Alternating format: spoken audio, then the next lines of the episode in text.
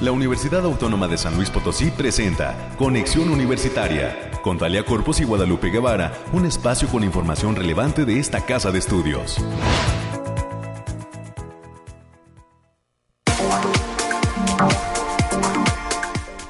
Ya es viernes, fin de semana, fin de mes, quincena, ¿verdad? Hoy es 29 de abril del año 2022, el preámbulo a lo que mañana será el Día del Niño. Así es que para todos aquellos que tengan corazón de niño y niña, niño o niña, ¿verdad?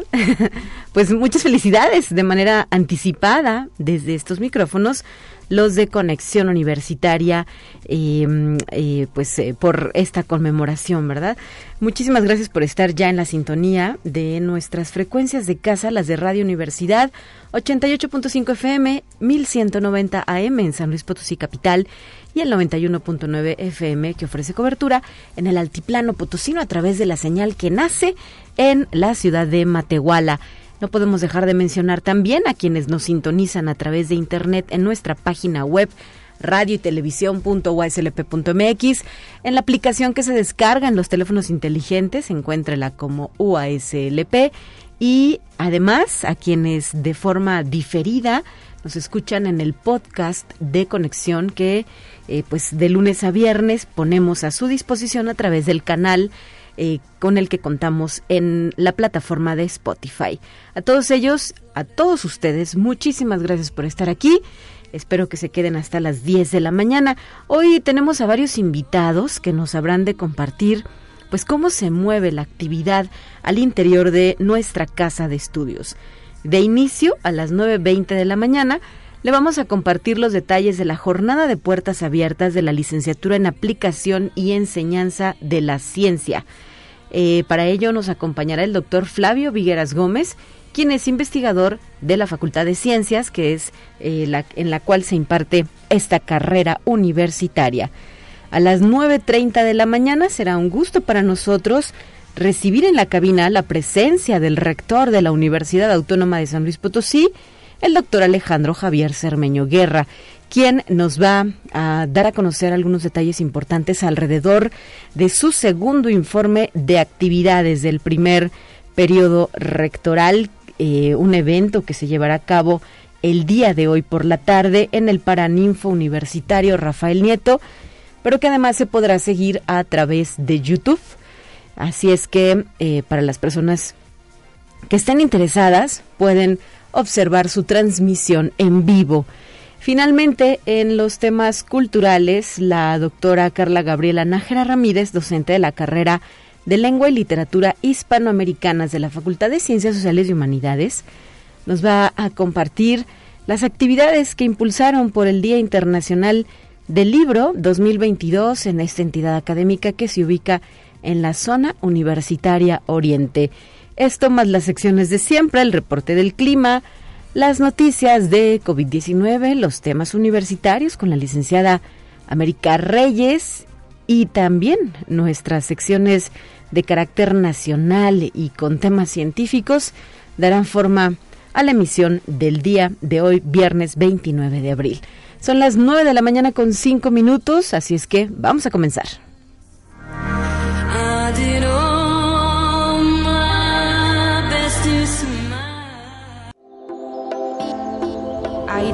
Frío, lluvia o calor?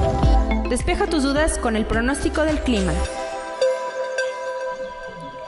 Desde el Laboratorio de Variabilidad Climática de la UASLP nos acompaña la licenciada Alejandrina Dalemese, quien ya ofrece el reporte del clima para el Auditorio de Conexión Universitaria. Excelente viernes para ti, Alejandrina. Bienvenida. Muy buen día. Talia, ¿cómo estás? El día de hoy te, saludo con el pronóstico más acertado de nuestro estado, que en esta ocasión consta del 29 al del 29 de abril al 1 de mayo. En el altiplano potosino estarán con temperaturas máximas de 34 grados centígrados y mínimas de 12. Cielos medio nublados con espacios de sol de importancia. Se prevén vientos ligeros que pueden llegar a los 10 kilómetros por hora y posibles ráfagas que pueden llegar a superar los 20 kilómetros por hora. No se descartan algunas precipitaciones aisladas, especialmente en zonas de la sierra. Y en la zona media habrá temperaturas máximas de 32 grados centígrados y mínimas de 15. Cielos medio nublados con espacios de sol de importancia. Se esperan vientos ligeros de 10 kilómetros por hora y posibles ráfagas ligeras a moderadas que pueden llegar a superar los 20 kilómetros por hora. También no se descartan eventos de precipitaciones ligeras, especialmente en zonas de la sierra. Y en la Huasteca Potosina se encontrarán con temperaturas máximas de 37 grados centígrados y mínimas de 24. Cielos mayormente nublados con espacios de sol de importancia.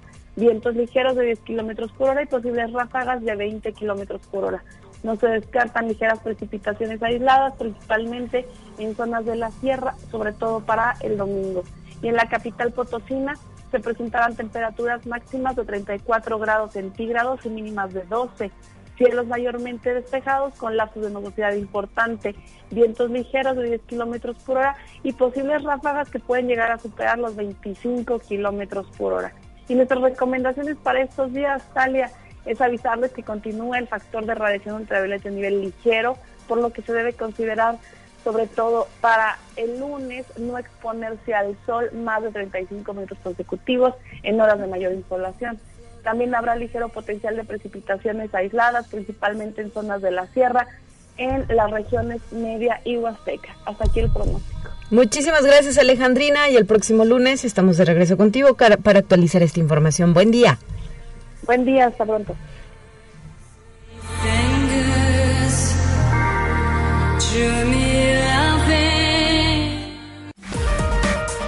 Lo más relevante del reporte COVID-19. En Estados Unidos, Anthony Fauci, máximo experto en enfermedades infecciosas de la Casa Blanca, aseguró que este país salió de la fase pandémica del COVID-19 el experto explicó que entró en la etapa de control de la pandemia, ya que el coronavirus está causando niveles mucho más bajos de hospitalizaciones y muertes que durante el aumento invernal por la variante de Omicron.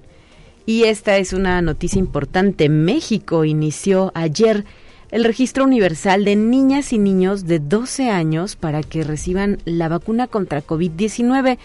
Así lo informaron las autoridades del sector salud. El registro para esta vacunación universal en menores de edad eh, sucede también en la página que ha sido habilitada para este fin, el portal mivacuna.salud.gov.mx. En nuestro país también el ISTE se sumó a la campaña masiva de vacunación contra COVID-19. Pedro Centeno Santaella, director general de esta institución, adelantó que recibirán poco más de 780.500 dosis, las cuales se administrarán a población mayor de 18 años en las distintas sedes de la institución. Por otro lado, hay que mencionar que la farmacéutica Moderna pidió a los reguladores estadounidenses autorizar su vacuna de dosis reducida contra COVID-19 para niños menores de 6 años. Este proceso podría abrir una ventana de vacunación para millones de pequeños. Moderna presentó datos a la Administración de Alimentos y Medicamentos de Estados Unidos con los que se busca demostrar que su vacuna en dos dosis puede proteger incluso a los bebés. 9 de la mañana ya con 10 minutos, vamos con otros asuntos. Escucha un resumen de Noticias Universitarias. Y para este bloque ya está lista en cabina la licenciada América Reyes de la Dirección de Comunicación e Imagen de la UASLP. Adelante con todos los temas. Bienvenida. Hola Talia, muy buenos días para ti, para quienes nos sintonizan a través de las diferentes frecuencias. Saludos especiales a nuestros compañeros y amigos allá en el campus de Matehuala. Y bien, como bien lo mencionabas, el día de bueno, el día de hoy es el informe del rector, pero también el día de hoy hay muchas actividades eh, dentro de esta casa de estudios. Y para empezar, la Secretaría de Investigación y Posgrado concluye este viernes 29 de abril el registro de estudiantes de instituciones públicas y privadas de México para que se inscriban a la edición número 28 del verano de la ciencia UASLP.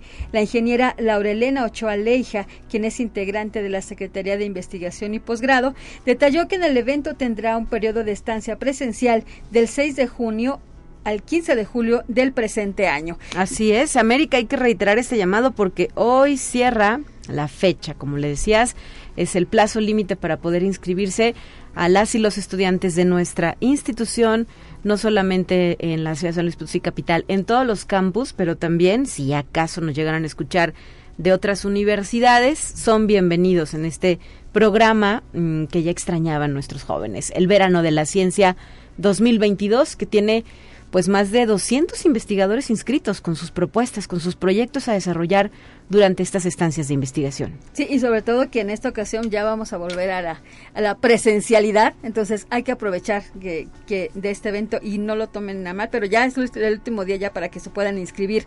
Y también el día de hoy, viernes 29, el Museo de Sitio de esta Casa de Estudios invita a la charla Hospital Central Doctor Ignacio Morones Prieto, Historia e Importancia en San Luis Potosí, que será impartida por la historiadora María de Lourdes Aguila Jasso. La cita es al mediodía en la transmisión en vivo a través de las redes sociales de Museo de Sitio UASLP, así lo pueden buscar en Facebook. Y también, como ya lo señalabas, eh, Talia, este viernes 29 en punto de las 7 de la tarde, pueden seguir la transmisión del segundo informe del rector de la Universidad Autónoma de San Luis Potosí, el doctor Alejandro Cermeño, a través de la página www.uaslp.mx y en el YouTube UASLP en vivo a partir de las 7 de la tarde. Será transmitido desde el Paraninfo Universitario Rafael Nieto Compeán, donde hablará de todo el trabajo desarrollado por la comunidad de esta casa de estudios durante el año 2021. Y durante los primeros dos años de gestión del rector Alejandro Cermeño, la Secretaría de Difusión Cultural logró tener una transición importante a pesar de la pandemia y ahora prepara una serie de eventos de calidad con motivo del centenario de la autonomía, así lo informó la titular de esa secretaría, la licenciada Cintia Vallemir, previo al segundo informe de gestión 2020-2024. Y la Facultad de Ciencias de la Comunicación llevará a cabo el curso taller Fotoperiodismo de Celular que tendrá lugar este viernes, y viernes 29 y sábado 30 de abril en un horario de 16 a 20 horas el día de hoy y de 8 a 14 horas el día de mañana. Esto será en el aula de educación continua de la entidad. El taller será impartido por el fotógrafo Juan Boites García, quien es jefe del Departamento de Fotografía del periódico El Universal, quien cuenta con más de 15 años de experiencia en la rama. El curso tiene una inversión simbólica de mil pesos y los interesados pueden acceder a este curso escribiendo al correo educación.continua.fcc.uaslp.mx. Y también eh, el Instituto de Investigación en Comunicación Óptica invita a formar parte del curso de diseño e impresión de prototipos 3D inicial con una duración de 30 horas. Esto el próximo 13 de mayo del presente año con sesiones presenciales los días viernes y sábados. El costo de inscripción es de 2.800 pesos. Para mayores informes pueden marcar al teléfono 4448 250183. La extensión es la 106 o bien pueden mandar un correo a cursos y servicios arroba ico.uaslp.mx. Y del 2 al 5 de mayo la Facultad de Ciencias Químicas llevará a cabo el primer foro estatal del agua que contará con la participación del Gobierno del Estado y el Ayuntamiento de San Luis Potosí, así como del Consejo Potosino de Ciencia y Tecnología. El evento tiene costo de recuperación y se llevará a cabo en el Centro Cultural Universitario Bicentenario. Para mayores informes e inscripciones en el correo erica.padilla.uaslp.mx o bien al teléfono 4448 26 2300. La extensión es la 6316. Y también en la Facultad de Estudios Profesionales Zona Huasteca, el Campus Valles, llevará a cabo el Congreso Internacional de Turismo, las nuevas tendencias. La cita es el próximo, los próximos días 12 y 13 de mayo del presente año en las instalaciones del Teatro Manuel José Otón. Para mayores informes en el teléfono 489 122 2099. Y la Facultad de Contaduría y Administración invita a la comunidad universitaria y al público en general para que cursen el diplomado Marketing and Branding, que se realizará de forma presencial del 6 de mayo al 3 de septiembre de 2022. Este diplomado es también una opción de titulación con vigencia de un año para egresados de la carrera. Los interesados se pueden dirigir al Centro de Desarrollo Empresarial de la Facultad de Contaduría en el teléfono 4448 262300, la extensión 3451 y 3452, o bien en el correo arroba fca Y también en la Facultad de Enfermería y Nutrición están ofreciendo el curso Prescripción de Dieta Cetogénica que va a impartir la maestra Tania Paola Rubalcaba Valdés. La cita será el próximo jueves 5 de mayo y hasta el 23 de junio en un horario de 16 a 19 horas. Para mayores informes pueden mandar un correo a educacioncontinua.enfermería.uaslp.mx. Muy bien, América, con este reporte te agradecemos la presencia en cabina. Y eh, pues el próximo lunes estaremos de regreso con más temas. Disfruta tu fin de semana. Así es, excelente fin de semana, cuídese. Son las 9 de la mañana con 17 minutos. También la División de Servicios Estudiantiles está informando que la Unidad Deportiva Universitaria y el Centro de Salud Universitario van a suspender el servicio al público el próximo lunes 2 de mayo de 2022. 9 de la mañana ya con 17 minutos. Hay invitados y los vamos a recibir enseguida. Te presentamos la entrevista del día. Así es que por este motivo voy a la línea telefónica donde nos acompaña el doctor Flavio Vigueras Gómez, es investigador y docente de la Facultad de Ciencias de nuestra universidad. Muy buenos días, doctor, gracias por estar con nosotros.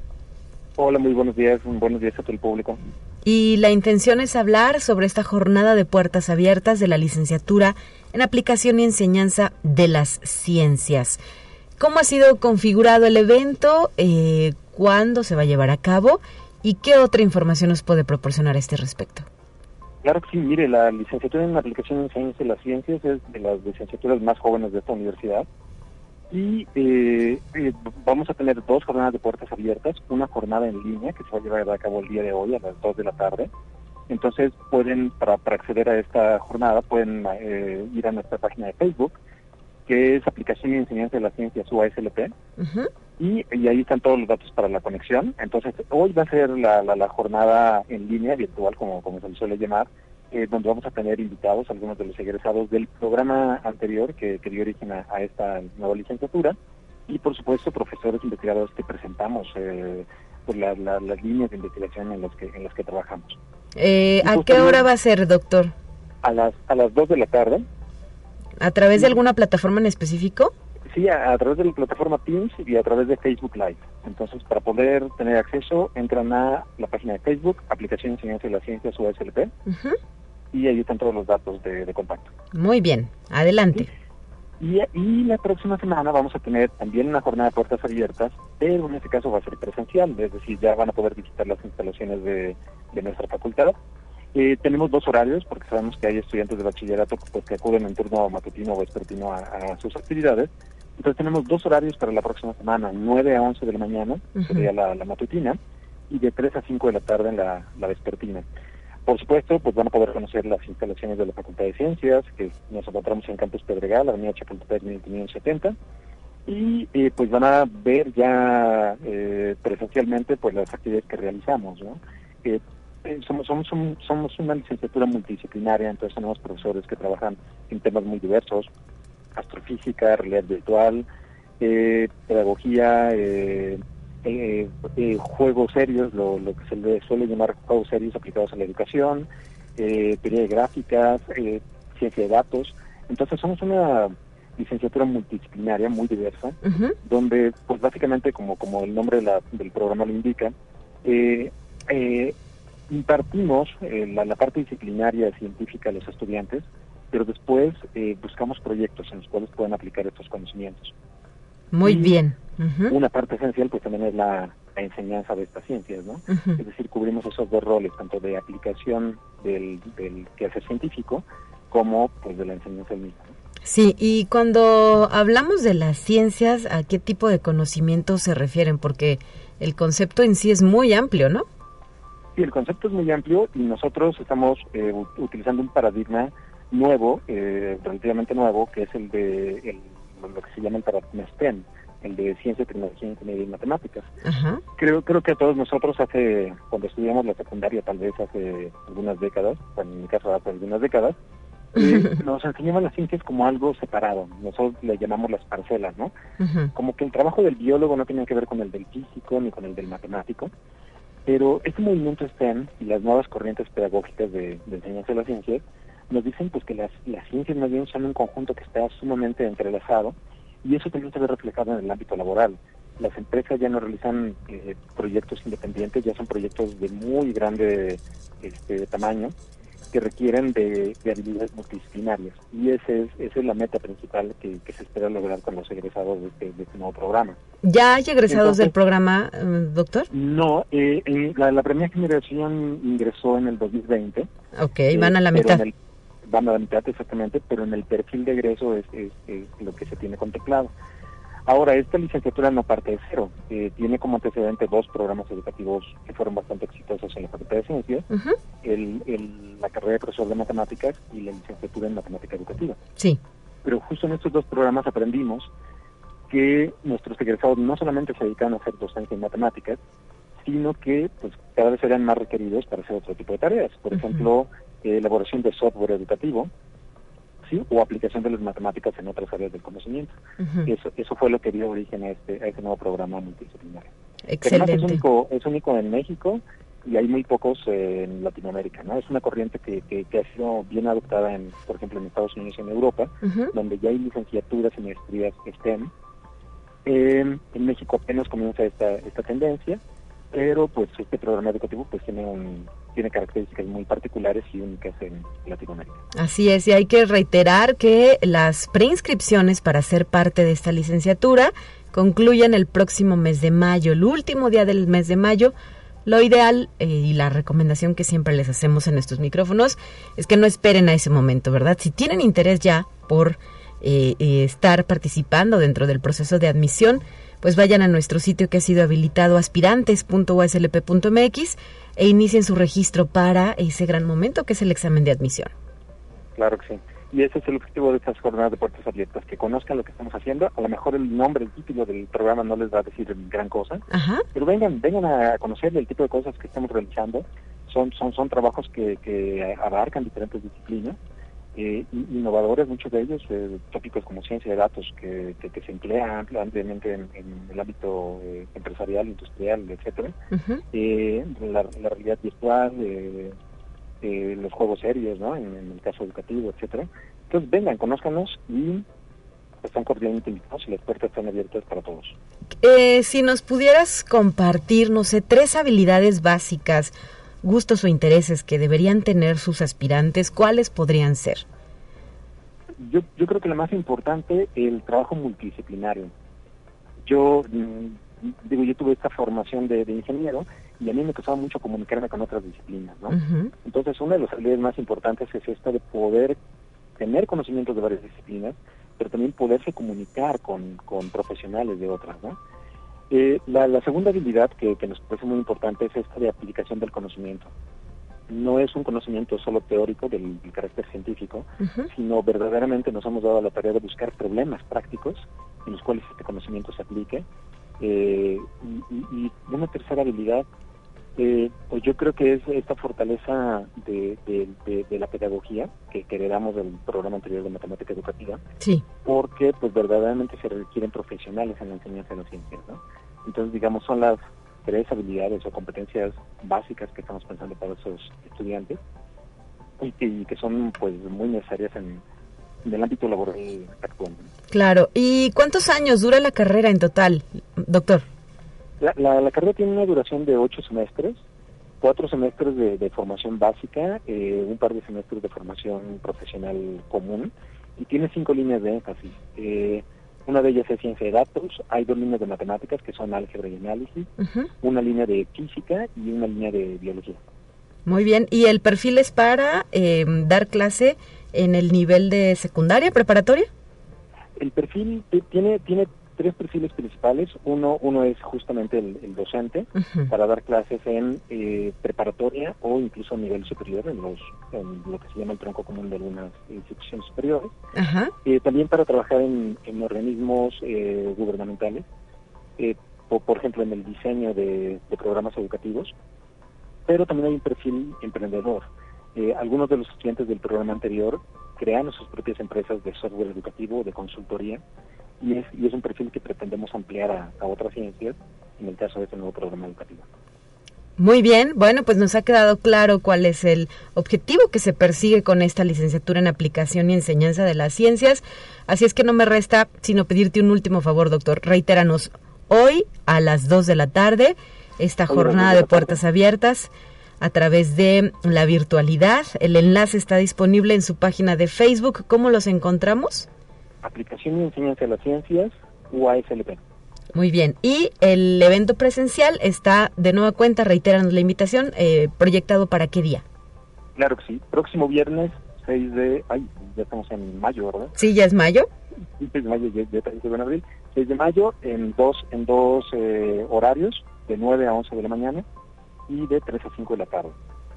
En... Todo esto en el campus Pedregal de la, la, de la Facultad de Ciencias. ¿Y ahí esperan recibir a cuántas personas en cada turno o en cada edición? los que lleguen. Tenemos, eh, reservamos los espacios más amplios de la, de la facultad, entonces todos son bienvenidos. Perfecto, muchísimas. Alumnos, papás, alumnos, papás y curiosos también. curiosos, bueno, pues ahí nos tendrás entonces. Muchísimas gracias, doctor Flavio Vigueras Gómez, investigador de la Facultad de Ciencias.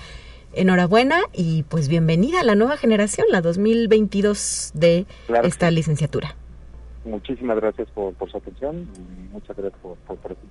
Hasta la próxima. Nos vamos a ir a una pausa, 9 de la mañana ya con 28 minutos. Recuerde que tenemos, tenemos líneas de enlace.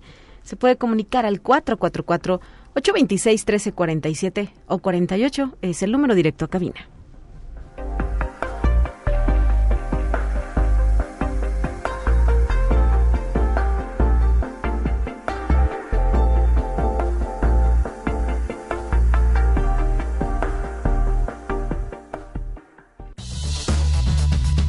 Vamos a una breve pausa. Acompáñanos.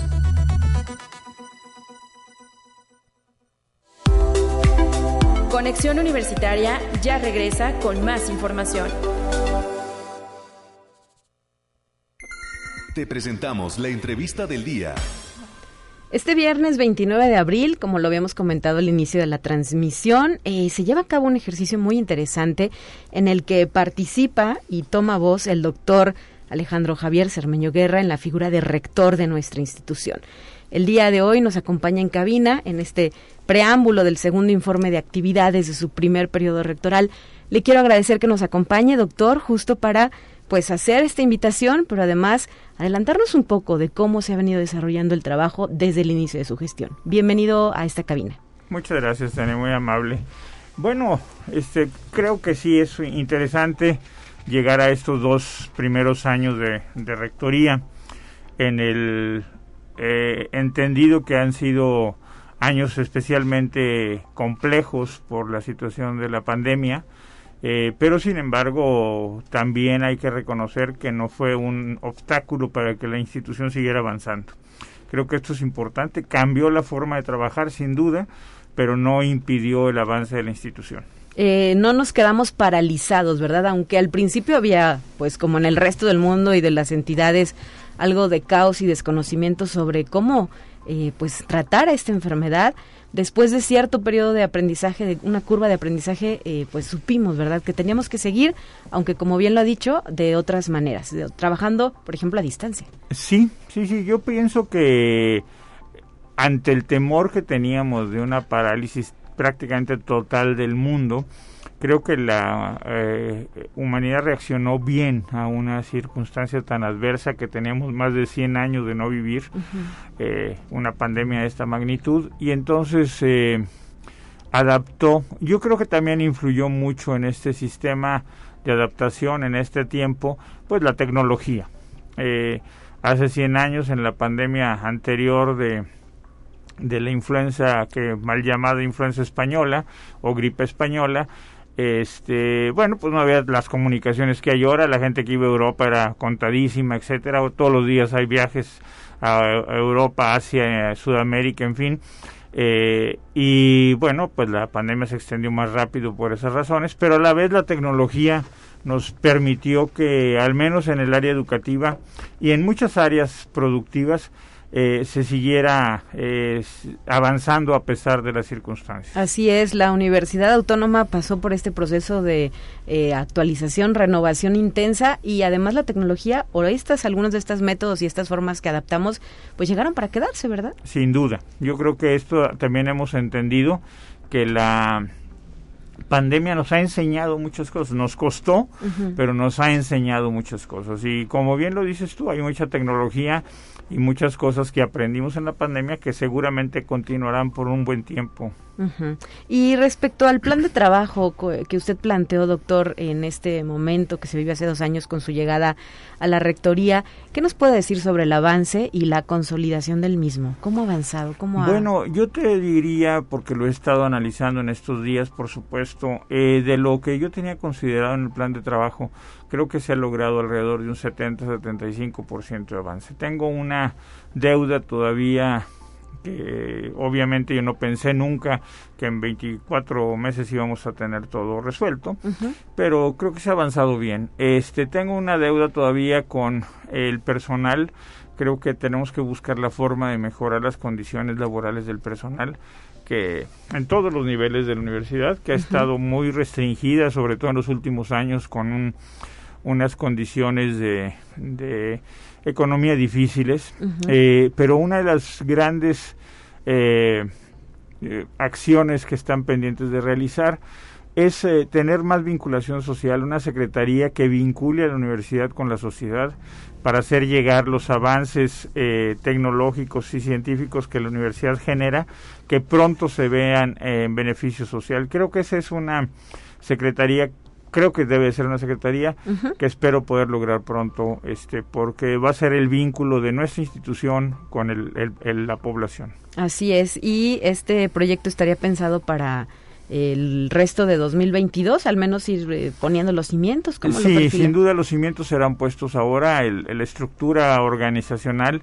Eh, yo espero que tengamos recursos para hacerlo, porque pues esto implica plazas nuevas, en fin, este para poderlo hacer eh, ya contemplado para que en el 2023 este iniciando el segundo eh, eh, centenario de nuestra institución podamos tener ya una, una secretaría que sea el enlace en estos aspectos. Así es, sabemos que en los meses anteriores usted realizó visitas a campus y facultades, doctor. ¿Qué le compartió la comunidad universitaria de estas experiencias? Fíjate que ha sido muy interesante, Tania, porque eh, encuentras eh, una comunidad muy dinámica. Estamos yendo a toda la a toda la población estudiantil, como tú bien lo dices, este y hay bueno pues una gran diversidad. La universidad es muy diversa y los eh, las áreas de, de nuestra universidad en diferentes partes del estado son muy diversas. No es lo mismo ver las condiciones que tiene el altiplano que las que tiene la Huasteca, que las que tiene la zona media, en fin. Eh, ¿Qué encontré? Bueno, yo encontré una institución viva, activa, eh, muy dinámica, con mucha integración y yo creo que eso es lo que más satisfacciones me ha dado, ver que en todos lados, eh, desde el sur del estado hasta el oeste del estado, hasta el norte del estado, se sigue trabajando en forma eh, muy importante y creo que, bueno, obviamente la zona de la capital y conurbada no se queda atrás y hemos hecho me da la satisfacción de que se está haciendo un gran trabajo con gran armonía. Así es, y mm, también pudo palpar este orgullo de pertenecer a la casa de estudios, no solo como trabajador, como docente, investigador o estudiante, sino también como egresados, ¿no? Hay una comunidad muy fuerte. Yo creo que no hay una familia potosina que esté exenta de que alguien de sus integrantes haya pasado por esta casa de estudios. Sí, lo vivimos ahora hace un mes en, en Ciudad Valles, en el en una caminata que se hizo hacia el centro de la ciudad de Ciudad Valles que terminó con un evento importantísimo de la Orquesta Sinfónica hacia la comunidad, hacia la población en general. Eh, eh, daba gusto ver una mm, caminata que teníamos contemplado que fueran 300 o 400 personas, fueron más de 2.500 personas, niños, familias enteras que iban acompañando a la universidad este, que se quedaron al concierto, que disfrutaron de la institución, que aplaudían al paso de la institución. Creo que esto habla de lo que tú has comentado. Yo, yo siento que la universidad es un, un ente eh, aceptado y querido por la sociedad potosina. Así es. Y doctor, me gustaría preguntarle también sobre el manejo de nuestras finanzas, ¿no? Nos debemos a la sociedad y pues ahí hay entidades eh, responsables de que cada año eh, pues se, se, rindan buenas cuentas. Esto es lo que ha sucedido en estos dos años. Sí, eh, yo también eh, incrementé mucho desde mi inicio entre el plan de trabajo era la transparencia y se hizo un gran, se está haciendo todavía un gran esfuerzo por transparentar a la sociedad todo lo que es eh, los ingresos y egresos de la institución. No tenemos nada que ocultar. Y se está haciendo se está logrando. Y en, sin duda en este aspecto hay que dar un gran reconocimiento a la comunidad universitaria, a la Secretaría de Finanzas, Secretaría Administrativa, porque han hecho un gran trabajo de contención de gastos, eh, de administración de recursos y bueno, pues un plan de austeridad en la que toda la comunidad nos aplicamos para llevar a cabo.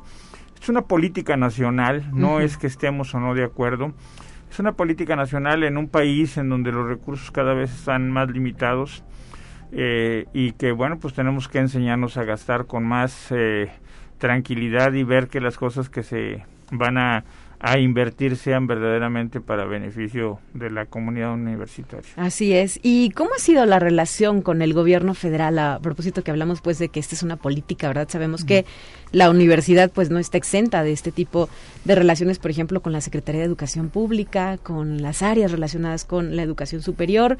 ¿Cómo ha sido este trabajo con ellos? No, yo te diría que he tenido la fortuna de ser muy bien aceptada la institución y un servidor ante las autoridades de Secretaría de Educación Pública Federal, eh, la Dirección General de Educación Superior eh, Universitaria e Intercultural, eh, por parte de la doctora Carmen Enedina este, Rodríguez Armenta, nos ha sido verdaderamente amable en nuestro trato y nos ha apoyado muchísimo. Y lo mismo el subsecretario de Educación Superior, don Luciano Concheiro Borges, que han sido verdaderamente apoyos a la institución, nos han ayudado muchísimo, entonces yo estoy muy agradecido con ellos. aliados de la USLP. Perdón, son muy buenos aliados, los dos. Y te voy a decir, me encantaría decir que son aliados de la Universidad Autónoma de San Luis Potosí, pero te puedo decir que los dos son aliados de la educación en el país. La verdad, ayudan todos los rectores cuando platicas en ambientes de rectores. La verdad, todos los rectores los estiman y los quieren mucho porque ellos han hecho una gran labor en la educación superior a nivel del país. ¿Qué retos enfrenta la educación superior en nuestro país, doctor, desde pues la, la óptica que le ha eh, dado estos dos años ya al frente de nuestra institución y esta relación, como lo ha dicho, con otros rectores, ¿verdad? Porque hay espacios específicos de encuentro donde ustedes debaten, aportan, analizan, plantean, proyectan y toman decisiones. Sí, bueno, yo creo que el reto más grande eh, tenemos que pensar en un crecimiento de la oferta educativa con calidad. Yo creo que eso es lo más importante, porque crecer por crecer no nos lleva a ningún lado. Este tener egresados que no tengan trabajo no nos lleva a ningún lado. Necesitamos crecer con una oferta educativa que sea pertinente y ese es un gran reto. Y a veces hay que entender que hay licenciaturas que ya están saturadas, que ya son obsoletas y hay otras nuevas que tienen mucha vigencia y que tenemos que ser muy prudentes en saber cuáles son las que hay que implementar y apoyar. Este, eh, creo que ese es el gran reto, que el, el país tenga mejor educación superior. Es un gran reto. Y lo peor que puede suceder es quedarnos estáticos, ¿no? O hacer como que nada pasa. Sin duda, sin duda. Yo digo, pues, es muy fácil poder echar la culpa a la falta de recursos, echar la, culpa a la pandemia, echar la culpa a la crisis mundial, en fin. Pero bueno, nuestra situación es que estamos aquí y que tenemos que buscar que nuestra institución avance y busque un beneficio social del Estado, es nuestra obligación en el Estado y eso es lo que tenemos que hacer. Ya si la situación económica mejora o empeora, pues será un factor que tenemos que sortear según el momento. Así es. Me gustaría también preguntarle, estamos en una cuenta regresiva rumbo al centenario de la autonomía universitaria. Lo vamos a conmemorar el próximo 10 de enero de 2023. ¿Cómo debe verse a sí misma la institución para los siguientes años? Y con esto, doctor, cerraríamos la entrevista. Muchas gracias. Bueno, yo te voy a decir, yo veo una institución que está llegando a su primer centenario con mucha fuerza. Y yo lo que les comento a las personas con el que he tenido el placer de tocar este tema, como es ahora contigo, es que eh, esta institución que está ahora fuerte, que es una institución ejemplar, es gracias a nuestros antepasados que desde hace muchísimos años, muchísimos años, pusieron un gran esfuerzo para que esta institución fuera sólida. Los primeros rectores, los primeros maestros, los primeros alumnos, eh, los alumnos de años subsecuentes que hicieron un gran esfuerzo, nuestros egresados que han sido ejemplo de trabajo y honestidad. Gracias a ellos la institución es sólida y nuestro compromiso es que dejemos las bases puestas para que dentro de 100 años esta institución esté cumpliendo 200 años y sigamos siendo una institución de vanguardia. Y para eso se necesita sembrar ahora para que cultiven los que vienen atrás de nosotros. Y esa es nuestra obligación, cultiva, eh, sembrar para que se cultive una, una universidad más adecuada, más eh, eh, preponderante para lo que va a ser eh, el siglo en ese entonces 22. Muchísimas gracias, doctor Alejandro Javier Cermeño Guerra, por habernos acompañado en esta ocasión. Estamos honrados por su visita y pues que sea un, día de mucho provecho, ¿verdad? De, mucho trabajo también. Ya se dirige a la sesión del Consejo Directivo Universitario. Sí, así es. Tenemos la sesión ordinaria hoy y la extraordinaria más tarde y te agradezco mucho tu entrevista y tu tiempo y saludos a tu público. Estos son sus micrófonos y están abiertos para cuando quiera volver aquí. Gracias, buen día. 9 de la mañana ya con 45 minutos. Vamos a la siguiente sección.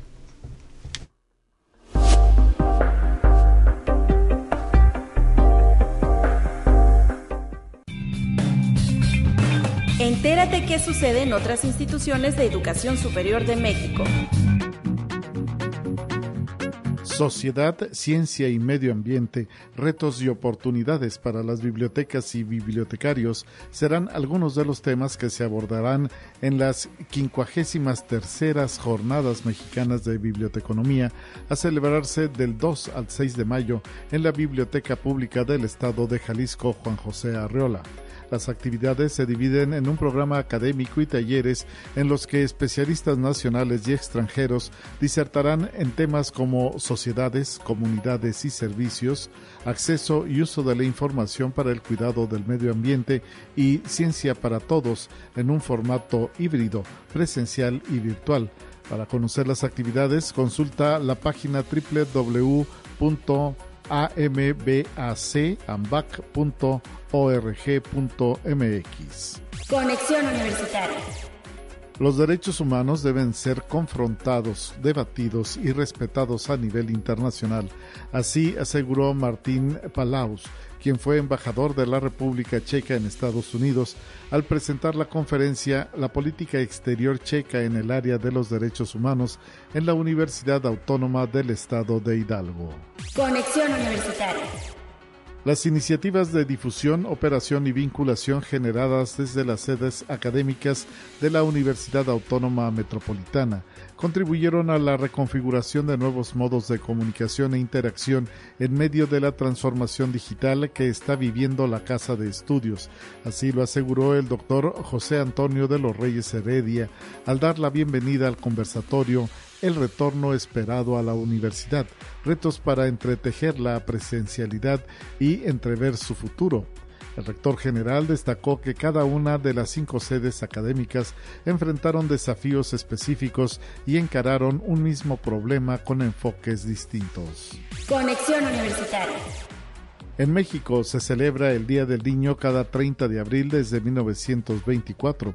Por ello, la maestra en psicología clínica Hilda Elena Esquivel Guillén aseguró que durante la pandemia niñas y niños en el mundo acudieron con psicólogos por problemas como alopecia, ansiedad, depresión y estrés.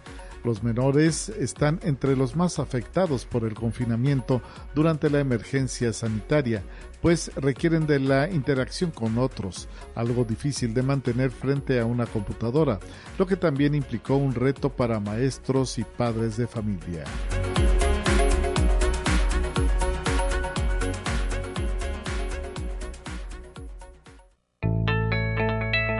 La UNI también es arte y cultura. Y para platicar sobre las actividades que desarrollan en el marco de la celebración del Día Internacional del Libro 2022, hoy nos acompaña la doctora Gabriela Nájera Ramírez, docente de la licenciatura en Lengua y Literatura Hispanoamericanas de la Facultad de Ciencias Sociales y Humanidades, a quien recordaremos por eh, grandes éxitos como la anterior entrevista que realizó mi compañera Guadalupe Guevara, ¿verdad? doctora Gabriela Nájera, bienvenida, muy buenos días. Muy buenos días, Talia. La Semana de la Ortografía, ¿era qué el evento? Era de la redacción. De la redacción, perdóname. La Semana de la Redacción, ese fue otro de los hitazos de esta licenciatura en Lengua y Literatura Hispanoamericanas, que ahora eh, pues celebran el Día Internacional del Libro. ¿De qué manera lo han venido realizando? Sí, este, pues mira, ahorita estamos precisamente en el mero punto bueno de todas estas actividades. Hoy va a ser un día muy especial eh, y, tiene que ver con estos momentos, con el Día Internacional del Libro que se festeja, el, bueno, se conmemora el 23 de abril, nos agarró ahora en vacaciones, así que decidimos no dejarlo pasar pues por ser la licenciatura en literatura, ¿verdad? No, no, no podemos darnos ese lujo. Y pues lo que estamos haciendo son varias actividades, dos principales. La primera es una catafixia literaria que consiste en que los alumnos traigan un libro y se puedan llevar otro de una mesa en la que todos estamos realizando donaciones o que pues propiamente hemos cambiado libros. Eso lo estamos realizando desde ayer y todavía está hoy instalada desde ahorita, desde las 9 de la mañana hasta la 1, 1 y cuarto de la tarde más o menos.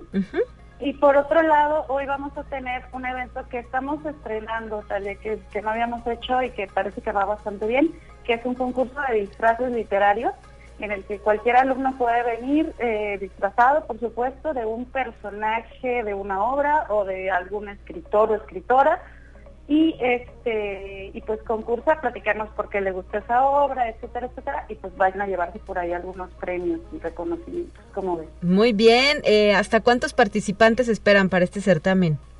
Ahorita tenemos inscritos 12, pero me han estado comentando que hubo quienes no se habían inscrito hasta ayer y, ahorita ya vienen muy disfrazados. Entonces ahorita está un poco festivo el, espíritu por, por estos rumbos, por porque vienen maquillados y con atuendos y esas cosas. Se distinguen del resto de la población universitaria. Sí, por supuesto, que igual no es nada más para los de nuestra licenciatura, todas estas actividades están abiertas al, al resto del alumnado de esta facultad, de este campus y de los demás. Y en lo de intercambio de libros también, este, bueno, me parece pertinente decir que también para exalumnos, gente, si, si se le permite el acceso aquí a la universidad, puede venir al intercambio, va a encontrar cosas muy padres en estas mesas, novelas, antologías de cuentos, libros de poesía, biografías, de todo, de verdad de todo un poco, libros de crítica, de estudios antropológicos, históricos, hay una variedad este, considerable en las mesas de intercambio. ¿Y hasta qué hora van a estar eh, con estas mesas de intercambio? Hasta la una, más o menos una, una y cuarto ya se van a estar este, retirando los muchachos, pero este ahorita es como el momento fuerte, porque ahorita hay muchísima gente así haciendo los intercambios. Aquí estamos en la explanada de la Facultad de Humanidades, eh, afuera del edificio B, que es donde hay sombrita, entonces ahí, ahí es donde están los muchachos haciendo los intercambios y le estamos pidiendo que cuando dejen su libro, tenemos unos post-its para que le pongan ahí un mensajito, ¿no? De por qué te puede gustar este libro, que es algo también más personal.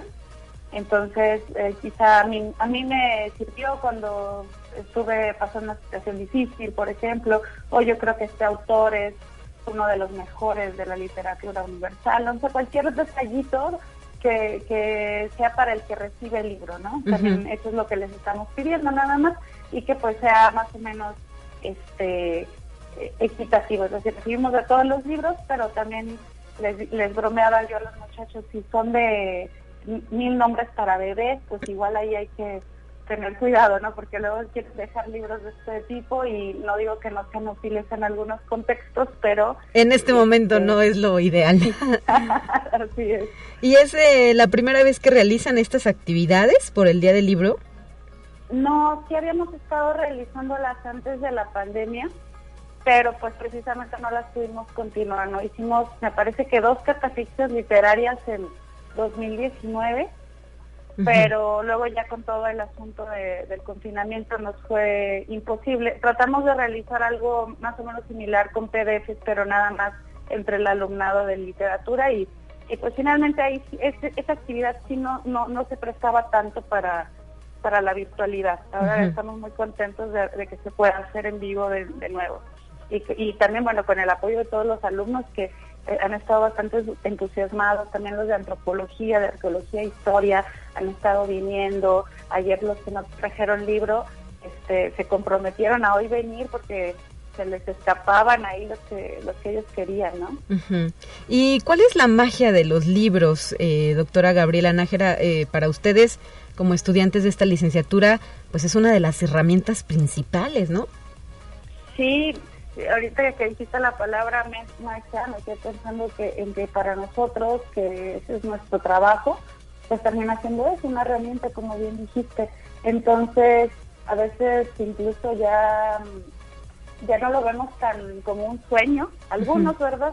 Porque estamos trabajando todo el tiempo con eso, ya buscando el, el análisis y la crítica, sin embargo, pues sí, este, siempre tenemos nuestros, aparte de lo que nos dedicamos en los estudios, tenemos nuestros gustos, ¿no? Los libros que, que nos han marcado. Yo pienso siempre en que eh, en los libros de como sagas juveniles y todo esto que la, magia que tienen es de que logran atraer a nuevos lectores para que ya después vayan conociendo otro tipo de literatura a lo mejor más culta o, o más este, reconocida dentro de la historia literaria pero yo, yo, yo la magia la encuentro mucho en la literatura tanto infantil como juvenil, porque es la que nos trae a nuevos lectores.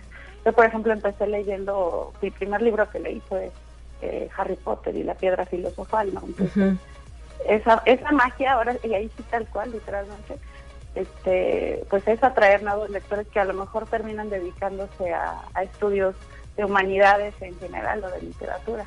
Muy bien, bueno, pues aprovechando que nos quedan un par de minutos, reiterar esta invitación. Estamos en un proceso de admisión que eh, tiene como fecha límite para participar el próximo 31 de mayo y esta es una de las opciones que ofrece nuestra universidad. Sí, es además una carrera muy bonita. O sea, no solo es necesaria, no solo es de que uno tenga el gusto por la lectura, es de verdad tenemos un programa muy bonito, una plantilla docente muy preparada y un ambiente muy padre, además de algunas actividades que han contribuido últimamente también a, eso, que tengamos un muy buen ambiente dentro del alumnado. Y, este, y yo agregaría que no hay que tenerle miedo a esos rumores que, que luego nos dicen. Hay muchos, muchos alumnos en preparatorias que tienen ánimo o entusiasmo por las humanidades y por ahí en la casa o o los propios amigos les dicen, no, es que te vas a morir de hambre de eso, de eso no hay trabajo, ese tipo de cosas. Yo, si, si hay alguien que me está escuchando y que está en esa situación, yo quiero decirle que es mentira, si hay mucho trabajo, si hay este, nadie se yo no he conocido a nadie que le haya pasado que se haya muerto de hambre y que haya terminado viviendo abajo de un puente. Este, yo en lo personal estudié aquí, soy de la primera generación, y, a mí me prometieron eso, ¿no? La gente, que no, iba, que no iba a tener trabajo y cada vez que yo tengo muchísimo trabajo dije, bueno, ¿y, dónde está esa promesa, no? Entonces, no, nada más es tener gusto por lo que uno hace y esforzarse y, trabajo hay. Y, para que igual consideren estas este, alternativas como una opción para sus estudios. Perfecto, pues muchísimas gracias, doctora Gabriela Nájera Ramírez, docente de esta licenciatura en lengua y literatura hispanoamericanas, que los sigan en Facebook, ahí tienen también su página y tienen presencia. Sí, en lengua y literatura hispanoamericana, se llama así lengua y literatura hispanoamericanas, o CLP, y este, ahí nos pueden seguir, ahí están todos los anuncios de las actividades que realizamos, y ya por último de nuevo la invitación para cualquiera que quiera venir al intercambio, aquí vamos a estar hasta la una de la tarde. Perfecto, muchísimas gracias y saludos a la distancia, hasta la próxima. Muchas gracias. 9 de la mañana ya con 58 minutos. Me despido de estos micrófonos deseándole un excelente fin de semana a toda nuestra audiencia, recordando que el próximo lunes estaremos de regreso con más y nos vamos con ciencia. Adiós.